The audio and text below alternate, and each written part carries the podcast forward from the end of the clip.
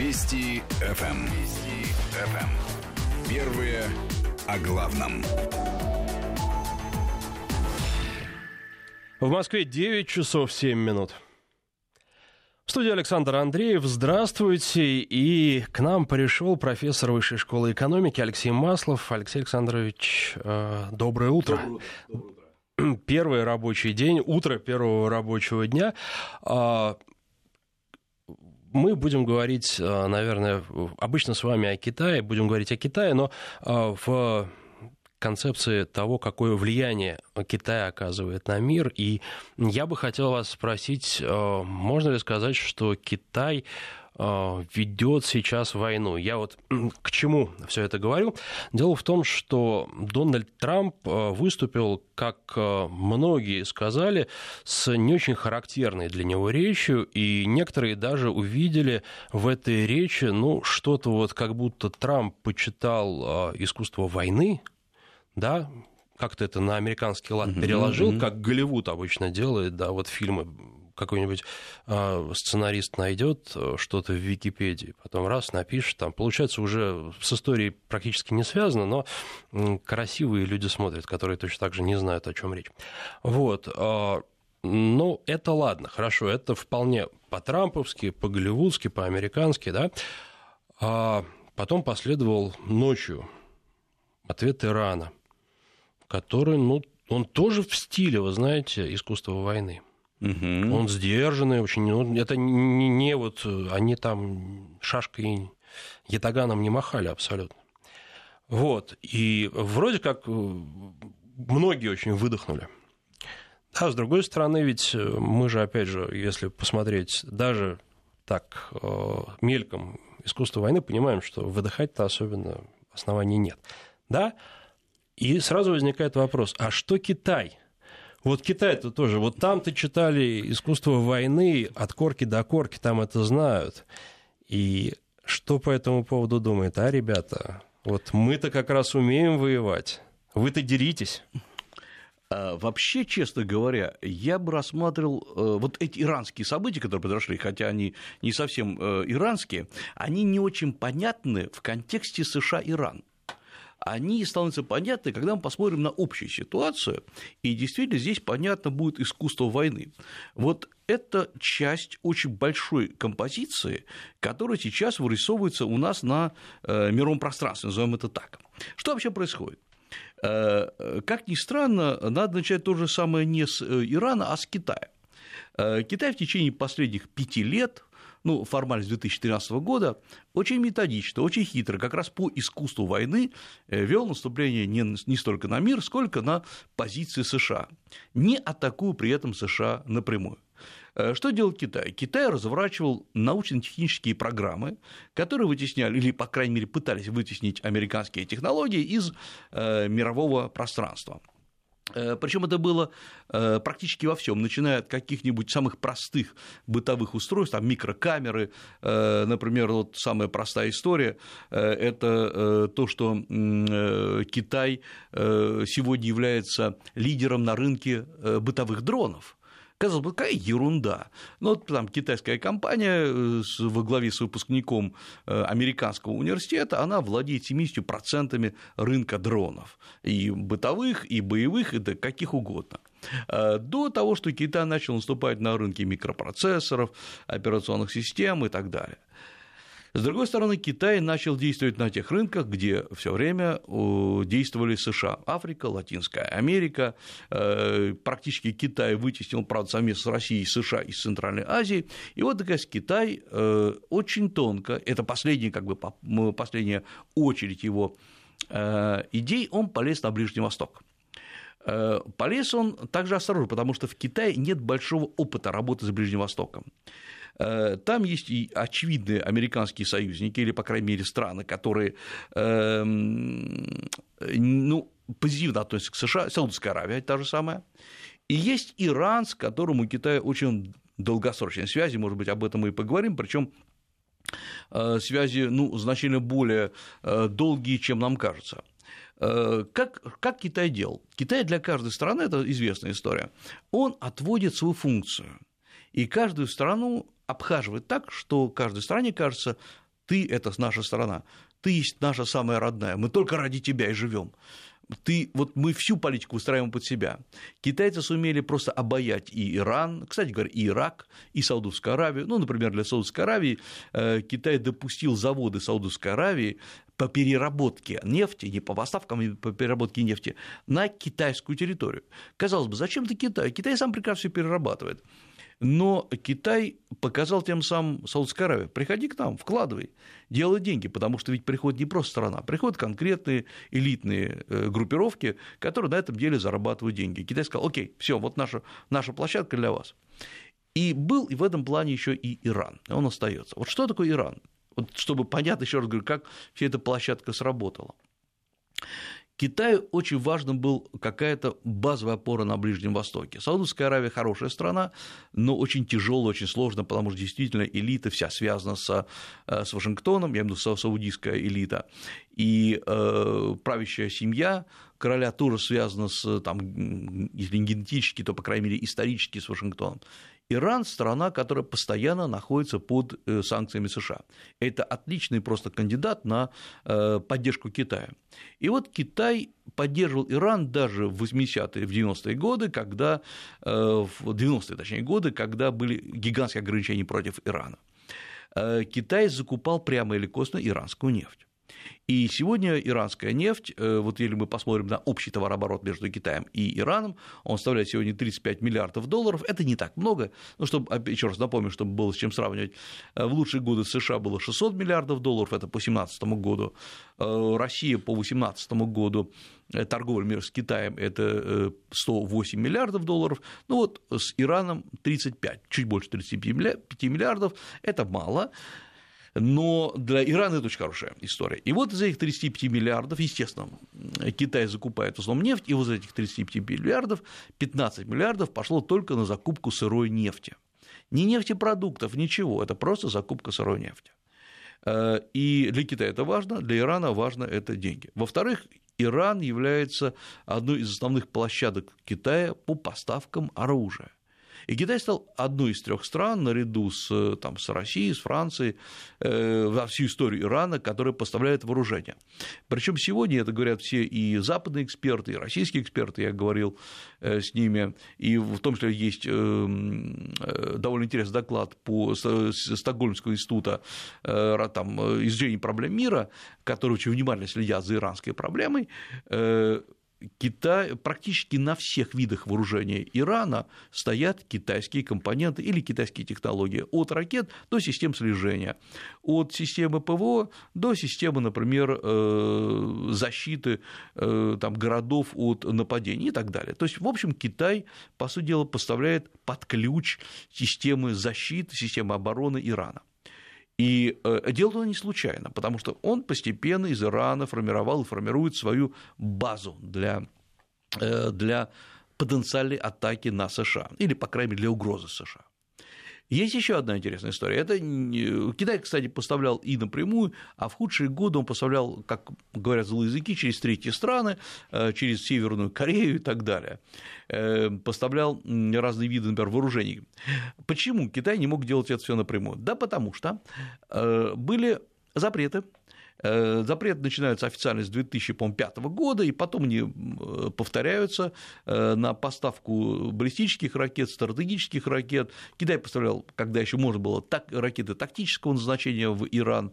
В 2007 году был очередной, там он принимает санкции против Ирана.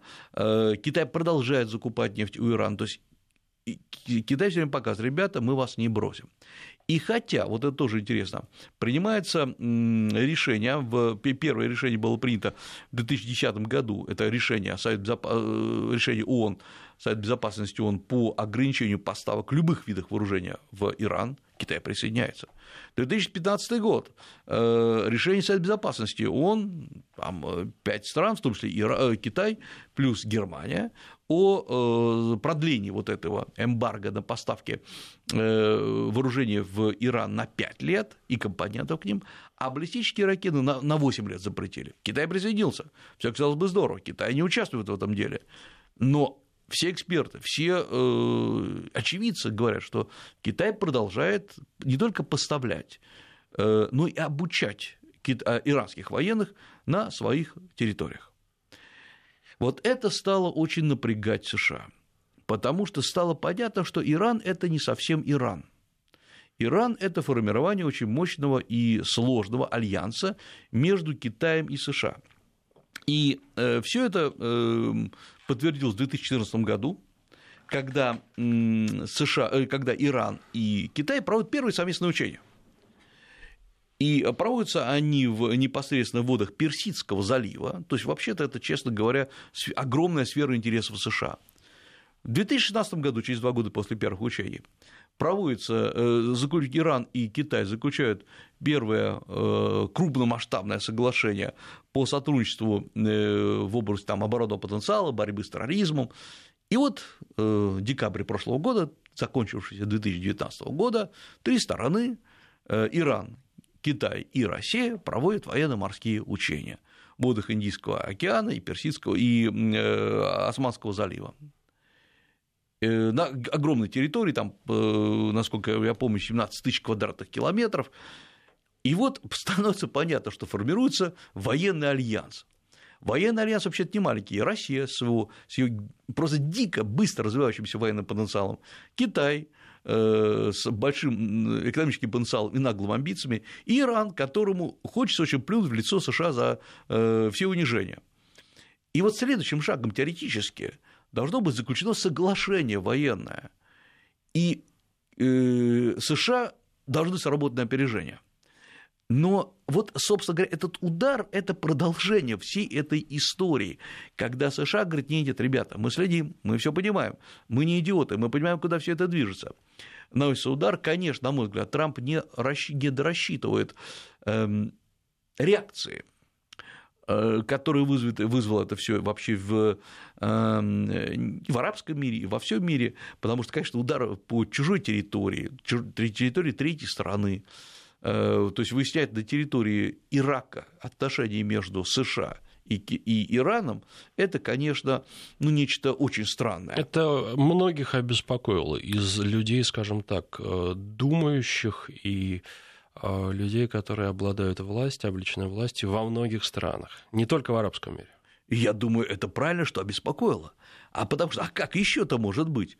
Э, я понимаю, вот, грубо говоря, ругается США с Ираном. Такое постоянно происходит. Ну, ладно, удар по Ирану. Я не говорю, что это нужно делать, но это понятно. Но вообще-то это удар по территории третьей страны.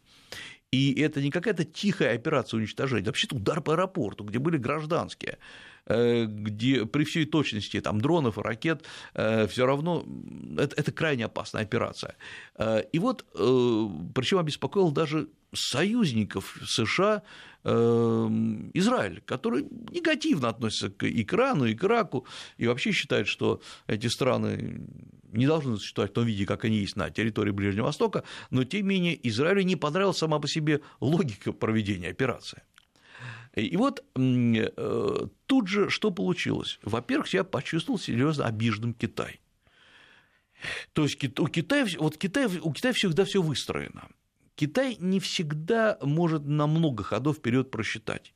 Китай считает, что если наступать широким фронтом, вот этим вот Э, правильно, по Суньцзе, по искусству войны, когда э, есть знаменитое там э, выражение «голос слышен на востоке, а удар идет с запада», то есть мы говорим об одном, на самом деле наступаем в другом направлении, и формально мы говорим «нет, нет, Иран не должен вооружаться ни в коем случае, никаких баллистических ракет, тактических ракет нет, это опасно, и при этом поставлять все время туда». Вот, вот это и есть, это real politics в таком самом циничном виде, которое может быть. Но Китай думает, что если долго всех обманывать э, в этом плане, то это сработает. Но оказалось, что вот Вашингтон ударил на опережение. Почему еще был ударил на опережение? Почему Китай так задет? Китай не может ответить сейчас э, Вашингтону теми же самыми мерами, что и э, Вашингтон атакует Китай. Вот это вот торговые, торговые войны, Да, заключен, правда, в прошлом году, в прошлом году был заключен, заключено соглашение по первой фазе торговой, э, торговой войны между Китаем и США, и казалось бы, все здорово, все празднуют победу. Я посмотрел, и там, вот поскольку сейчас был в Китае, в том числе по э, отзывам китайцев, их очень мало вообще беспокоила эта война, потому что средства пропаганды в Китае смикшировали все это дело. Обычные потребители они, конечно, знали о том, что развивается с Китаем, э, между Китаем и Вашингтоном, но как-то особо на это не реагировали, потому что они ничего не потеряли. Китай сумел смягчить за счет налоговой политики удар. Но э, при этом руководство Китая, конечно, прекрасно понимает, что дело-то долгосрочное. И э, Трамп действительно сегодня, он или его советники, действуют по принципу, опять-таки, многоходовой комбинации, по принципу искусства войны. Что все началось с торговли, Э, с торговой войны, с тарифной войны, которая на самом деле является э, стандартной частью нынешней ситуации в мире. Торговые войны это, к сожалению, стало нормативом. Но Китай начал прекрасно понимать, что Вашингтон не этого хочет. Он не только хочет продвинуть свою продукцию на китайский рынок. Действительно, сегодня, судя по всему, э, поставки из США если будут выполнены все те меры, которые заложены в соглашении, будут увеличены на там, приблизительно в три раза возрастут поставки э, американской продукции на китайский рынок, прежде всего э, продуктов питания. Но дело не в этом. Китай начинает понимать, что Вашингтон перенес все внимание Китая на борьбу с тарифной войной, а на самом деле начал бить Китай по э, тем направлениям, где он чувствовал себя спокойно. И вот сейчас Китай чувствует себя обиженным, что ему наступили на его национальные интересы. Это в Иране. Э, и э, что было сделано? Первым же делом, вот это очень важно обратить внимание, э, на след... даже не на следующий день, в тот же день, в те же сутки, что и был нанесен удар по Багдаду, убит вот Сулеймани, специальный представитель Китая вылетел в Тегеран. Это просто он сразу же прилетел, мы, конечно, не знаем, о чем они там говорили, но, может быть, собственно говоря, речь и шла о том, что вы отвечаете так, чтобы не развивать, не развязать войну, бейте по базе, но не так, чтобы очень точно, а так, чтобы никто не погиб, но чтобы ну, не ответить нельзя. И этим ограничьтесь, потому что не время сейчас начинать войну. Китай всегда стратегически, он хорошо действует только в двух проекциях. Он очень хорошо действует всегда в э, краткосрочной перспективе, там на год вперед, прекрасно все и на долгосрочные, лет на 100 вперед, это вот без проблем. А вот среднесрочные перспективы Китай как-то мимо нее промахивается, слишком уже мелочи какие-то. Поэтому для Китая сейчас главная задача в долгосрочной перспективе найти рычаги для того, чтобы прижать США по полной программе. Э, не торговую войну. Китай, во-первых, этого не сможет сделать, во-вторых, э, он не умеет это делать, и не он управляет, честно говоря, как бы он, о чем бы он ни говорил, мировыми финансовыми потоками и, тебе, и торговыми потоками. Да, Китай производит, Китай поставляет, но сама вся логистика процессов, она не китайская пока. Поэтому в этом нельзя победить, э, через это нельзя одолеть США. Можно одолеть только через другое, через выстраивание долгосрочной системы, которая строится вместе с другими странами, вот здесь Россия, понадобилось Китаю, опять уже на другом уровне. И э, самое главное, что э, Китай, на мой взгляд, сегодня в области иранской проблемы проигрывает в пропагандистском плане США. Ведь мало кто заметил одну интересную вещь. Хотя там я поговорил с нашими некоторыми экспертами, вот они обратили внимание не потому, что они там суперумные, а потому что, как ни странно, они русские, они россияне. У нас есть реакция хорошая на одну проблему. Мы всегда замечаем, когда э, кто-то начинает выступать против культуры. И для нас культура такая ценная очень вещь. Это, может быть, отдает немножко бердяевщины какой-то, что культура это все. Э, а Трамп, выступая, сказал интересную вещь о том, что он хочет разрушить иранские культурные ценности. Вот это э, мало кто обратил внимание, ну, Трамп же все время кому-то угрожает, но вообще-то это звучит очень плохо, потому что, во-первых, это война против народа, а не война против политического руководства. А во-вторых, э, тут же вспомнился нехорошая история с Ираком. Я напомню, когда, атаков... когда была операция там, «Буря в пустыне», когда атаков... потом, когда э, была операция против Саддама Хусейна, был разрушен знаменитейший Багдадский музей, где хранились уникальные абсолютно артефакты, произведения искусства из древних цивилизаций Ура, Урука, то есть первой цивилизации, одной из первых цивилизаций вот Междуречья. Э, и э, весь мир обошли, по-моему, чудовищные кадры, когда э, разрушены эти залы музея, поскольку там били ракетами и так далее. Я напомню, что Иран, вообще-то иранская цивилизация, не просто одна из самых древних, Иранская цивилизация – одна из самых ярких древних цивилизаций, и иранский язык, фарси, долгое время был языком лингва франка на шелковом пути. То есть все эти перевозчики говорили не на китайском языке, а на фарси. Э, и это понятно почему, потому что вдоль шелкового пути открывались многие академии. Ибн Сина, Авицена, писал на фарси.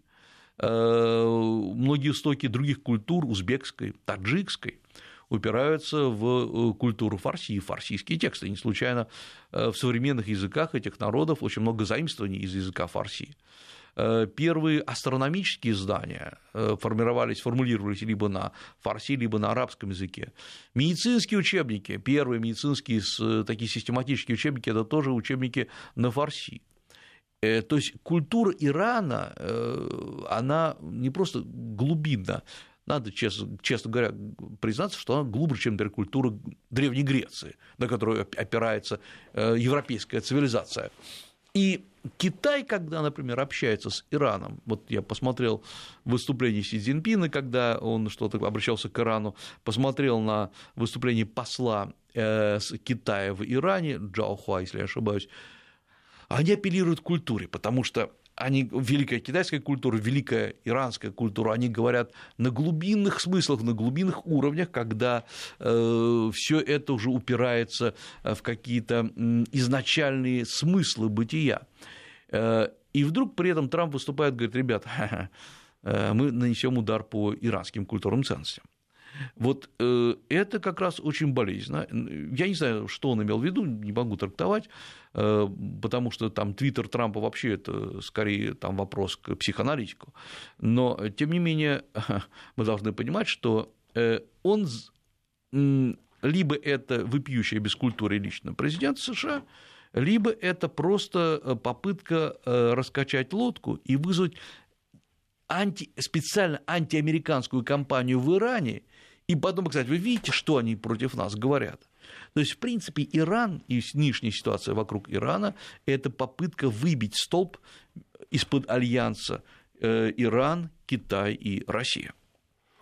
Интересно, интересно, к чему это в дальнейшем может э, привести, тем более, что противостояние это не закончилось. Мы просто избежали в данный конкретный момент острой фазы, потому что она в данный конкретный момент, не будем говорить, что всем, но очень многим не выгодно, в том числе тем, которые, э, тем, кто принимает открытые решения. Но ведь возможно же и провокации, и много еще чего, что история уже знает, и привести пример такие тоже можно. Я напомню, что у нас в студии профессор Высшей школы экономики Алексей Маслов. Сейчас делаем перерыв на новости, после них продолжим.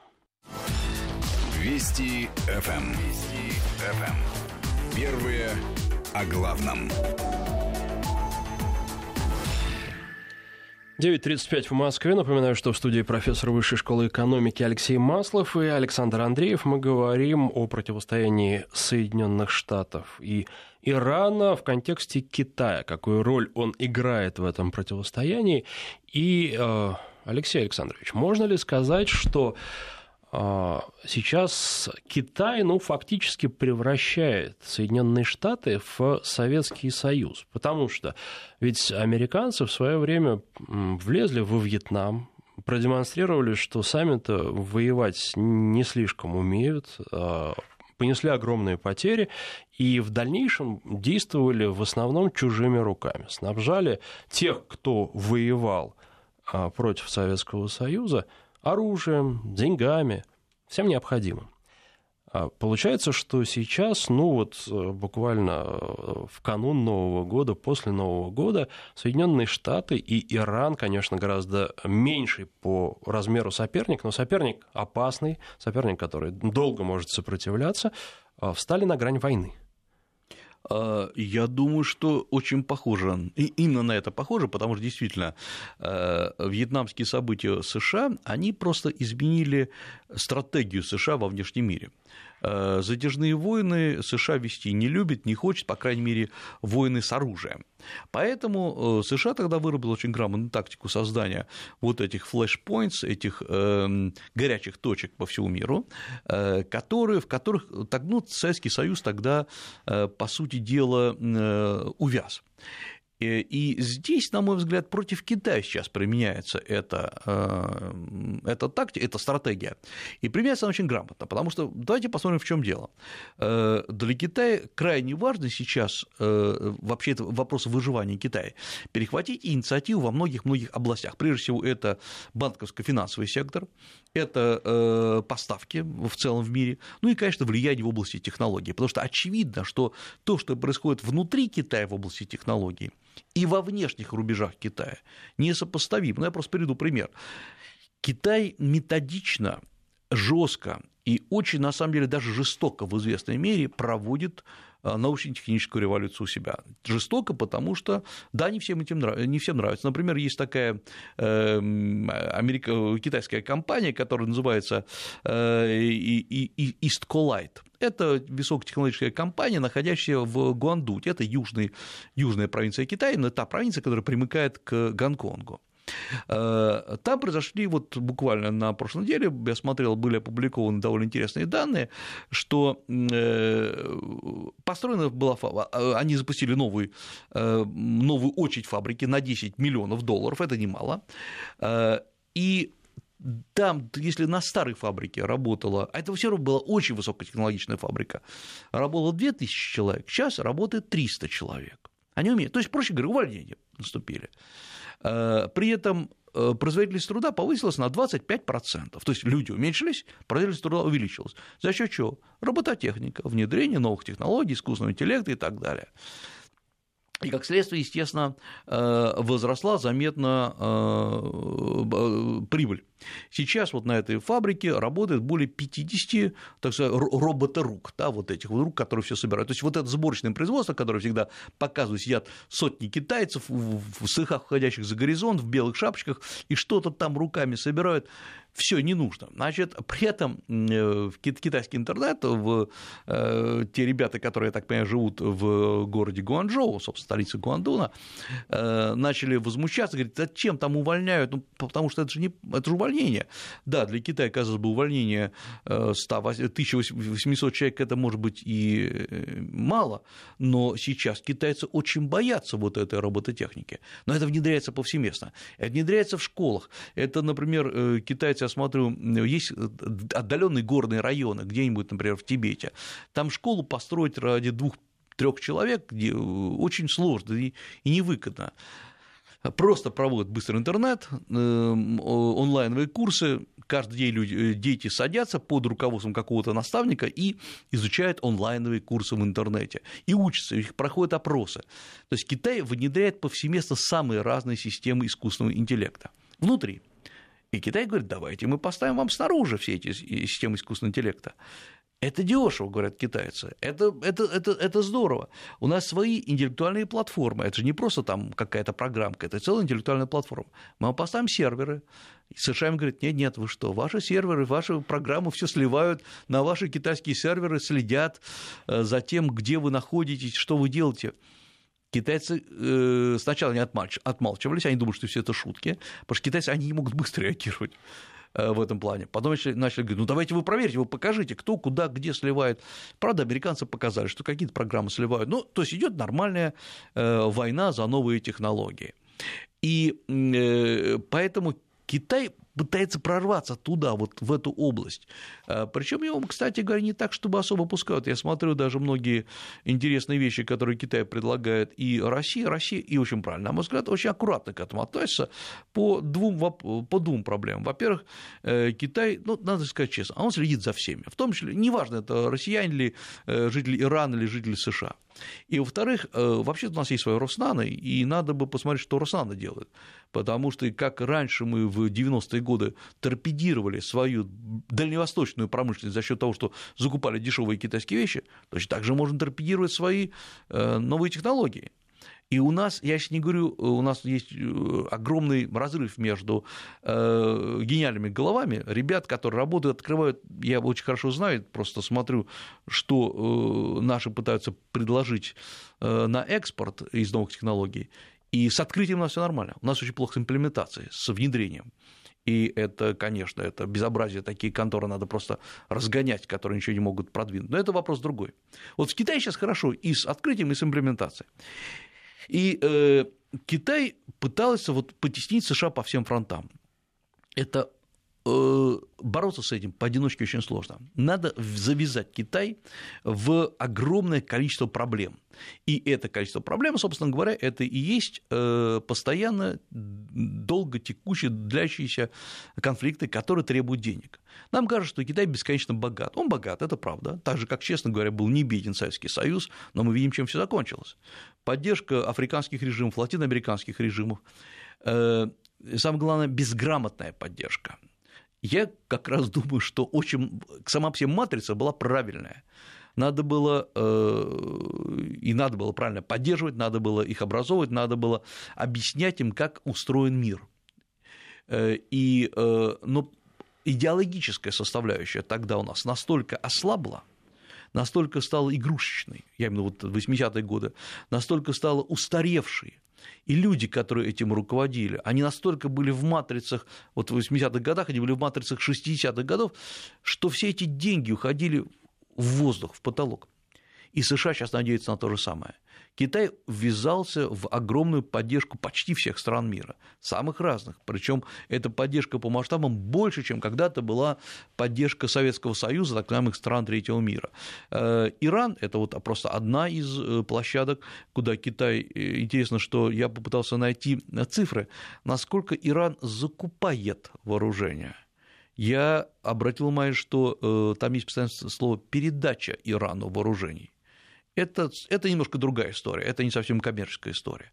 То есть это расходы. Да, пускай для Китая это капля в море, но Китай, например, вкладывает миллиарды долларов в строительство э, автомобильных и железных дорог по всему миру. Э, Китай выдает кредиты на миллиарды долларов, и дальше должно сработать две вещи – либо сработает в пользу Китая, то есть большинство стран попадет в э, так называемые экономические ловушки, долговые ловушки, и Китай будет требовать в ответ э, отдавать акциями и э, предприятий, либо Китай просто не хватит денег дальше поддерживать ту волну, ту структуру, которую он сам себе затеял, это будет как раз то, что хотят американцы. То есть втянуть Китай в постоянные конфликты, во вкладывание денег, в неудачные проекты. Вот можно посмотреть довольно интересные вещи. Китай довольно много вложил, например, э, в Украину. Я имею в виду еще при режиме Януковича. И потом вдруг начинается вся эта, вся эта майданщина – и Китай теряет как минимум 3,5 миллиарда долларов, когда новый украинский... А он за что вложил? Даже не вложение было, а авансовый платеж за поставки э, сельхозпродукции.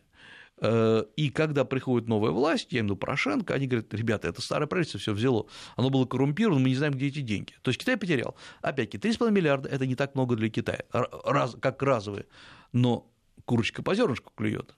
Китай очень много вкладывал в, в Ближний Восток, в Сирию, э, в, немало вложил в Тунис, и э, после этого начинается вот арабская весна, это известно. То есть это правильно, то есть дождаться, пока деньги зайдут в страну, и после этого там что-то начать. Китай начал вкладывать в Иран. Привет Ирану, да? Начинается вот эта вся операция. Э, пока Вашингтон, на мой взгляд, вырабатывает стратегию, как работать с Китаем, потому что действительно мы видим, что при Обаме, там Обама, Буш, Клинтон, они упустили проблемы Китая. Они все время думали, и это, кстати говоря, то, в чем еще те иллюзии, в которых находятся и эм, э, ребята в Европе, что Китай это вот такой обычный переговорщик. Ты вкладываешь э, деньги, мы представляем площадку, вместе зарабатываем, реализуем продукцию, ну, такая нормальная экономическая кооперация. Нет, она не нормальная. Китай борется за лидерство в мире, борется жестко, и, это, и России в том числе надо это понимать. Э, мне кажется, что сейчас э, Россия именно на внешних рубежах ведет себя с Китаем очень грамотно. Россия поддерживает там, где нам выгодно, и Россия не вмешивается там, где выгодно только Китаю. Э, вот это, это правильно, потому что как раз Китай действует на самом деле точно так же. И мы должны понять, что в крымских событиях в 2014 году надо говорить очень точно. Китай не поддержал напрямую Россию. Да, потом были какие-то там хитрые ходы, что да, я напомню, что Китай при голосовании воздержался. Все говорили, вы знаете, у Китая там есть свои интересы, потому что, понимаете, отторжение территории, присоединение территории, а тут есть Тайвань, а там есть Гонконг, э, есть свои проблемы. Ребят, ну есть, есть факт. Есть факт того, что Китай воздержался при голосовании. Э, при э, голосовании в пользу, точнее, не в пользу своего лучшего э, стратегического партнера по имени Россия. Да, Китай до сих пор не, хотя там в Крыму появились китайские туристы, они есть в небольшом объеме, но это как все делается хитро через третьи страны, через третьи посреднические агентства, то есть мы видим, что у Китая есть аккуратное, аккуратное мнение по крымскому вопросу. Э, при этом, значит, это, я сразу обращу внимание, это не то же самое, что тайваньский вопрос. Россия, кстати говоря, по тайваньскому вопросу, всегда, еще со времен Ельцина, высказывался однозначно. Тайвань есть исконная территория Китая. И это внутренний вопрос Китая, который Китай и Тайвань должны решать вместе. Точнее, это вопрос Китая, и как он договорится с нынешними властями Тайваня, это китайский вопрос. Россия свою формулировку дала. Все, вопрос закрыт. Поэтому, э, когда, например, некоторые наши э, специалисты российские, не очень понимающие проблему, начинают говорить, а давайте возобновим дискуссию, а почему вот мы должны поддерживать Китай в области Тайваня? Там проживает на, Тайване 20, ну, почти 22 миллиона человек, э, есть свои все признаки государственности, своя валюта, свое руководство, своя территория. Э, Китай моментально реагирует. Я знаю несколько реальных случаев, когда объявили, ну, в прямом смысле, как бы санкции против тех российских э, ребят, которые говорили, что а давайте еще раз поговорим о Тайване. Не надо. Им говорят, вот мы уже поговорили о Тайване. Все, вот, ну, то есть Россия здесь была честна при всех странностях внешней политики во времена Ельцина. И Китай, и, сейчас, и, и мы переходим к крымскому вопросу. Вот э, эта позиция, на самом деле, мы должны понять, что Китай всегда играет в, на своем поле в свою пользу. И э, нам надо, на самом деле, в этом плане четко понимать, и э, даже в том числе, э, с, где мы сейчас хорошо играем с Китаем. Вот эти учения совместные США, э, Иран, Китай, Россия. У России сейчас, на мой взгляд, самая лучшая тенденция по развитию вооружений. Тенденция, почему я говорю сейчас именно про тенденцию, не про образцы вооружений, потому что образцы вооружений, я понимаю, что есть там всегда рекламная составляющая, когда мы говорим о образцах вооружениях, э, всегда есть э, очень важный момент, как все это дело подать, как, что заявил министр обороны, но есть некоторые реальные цифры. Реальные цифры заключаются в том, что мы на вооружение тратим не так много. Э, и более того, расходы на новые образцы вооружений уменьшились, потому что они уже созданы, сейчас они должны поставляться в войска. Э, есть понятно, что скрытая составляющая, это сколько ушло у нас на операцию в Сирии, насколько это много уходит, и это вопрос другой. Э, вот вооружение и военная составляющая – это пока что то, что реально Россия может предлагать своим азиатским партнерам. И не столько поставки вооружения, сколько свой военный зонтик, не обязательно ядерный зонтик, э, с которыми Россия э, может выходить на азиатские рынки. Наконец, Россия убедилась в одной простой вещи, э, а может быть, еще не все министерства убедились, что тот бред, который происходит с российской продукцией да, в Азии, то те провалы, которые по поводу российской продукции в Азии, любой продукции, это говорит о том, что Россия на азиатские рынки не прорвалась. Вся эта мелочевка по поводу поставок хорошей, на самом деле, пищевой продукции, она хорошая, это правда хорошая, она оказалась, эм, по сути дела, торпедирована э, абсолютно неумелыми действиями всех от чиновников до э, поставщиков продукции, потому что не умеют работать, не хотят учиться. Это вопрос другой. Ну что, надо искать другую площадку. Вот мы ищем свою площадку в области вооружений и военных технологий. Э, и, на мой взгляд, ищем нормально. Есть другой вопрос, который надо хорошо и четко учитывать. У нас совсем мало времени да. уже. А это как раз, собственно говоря, весь мой пафос сегодняшней, сегодняшней короткой речи. С тем состоянием управления экономикой, которое у нас есть, с теми группами экономистов, которые сейчас управляют экономикой, вот эта военная составляющая российская удачная, она может рухнуть из-за того, что как бы корпус экономики оказывается пустым. И э, пока мы сейчас не будем налаживать российскую внутреннюю экономику, регулировать налоги, регулировать э, доходы граждан, э, то есть все, что мы сейчас понаделали на внешних рубежах, может сойти на нет из-за ошибок в экономике. Поэтому если этот год не будет годом решений в экономике, это будет как раз трагедия для всех для нас, в том числе для тех, кто сейчас находится у, у, у, у своих радиоприемников. А что Иран и Китай. А Соединенные Штаты хотят поменять э, руководство Ирана. Я не думаю... поменяют. Не, они хотят, но они не поменяют. Китай может помешать здесь? Китай помешает, потому что э, для Китая как раз эта ситуация очень важна. Китаю сейчас важно показать, что против Ирана совершена агрессия, и самое главное, что э, Китай не отдаст то руководство Ирана, которое есть, не отдаст Вашингтон, потому что это будет проявление слабости не столько Ирана, сколько Китая в том числе. Ну, это же огромные деньги, 80 миллионов населения, там по оценкам даже больше 80. И им нужно заплатить, чтобы они жили нормально. А, и Китай это будет все финансировать. Китай будет покупать, э, расширять покупки нефти, и э, доходность Ирана возрастет. Спасибо. Напоминаю, что гостем студии был профессор Высшей школы экономики Алексей Маслов. Вести ФМ. Эм. Вести ФМ. Эм. Первые о главном.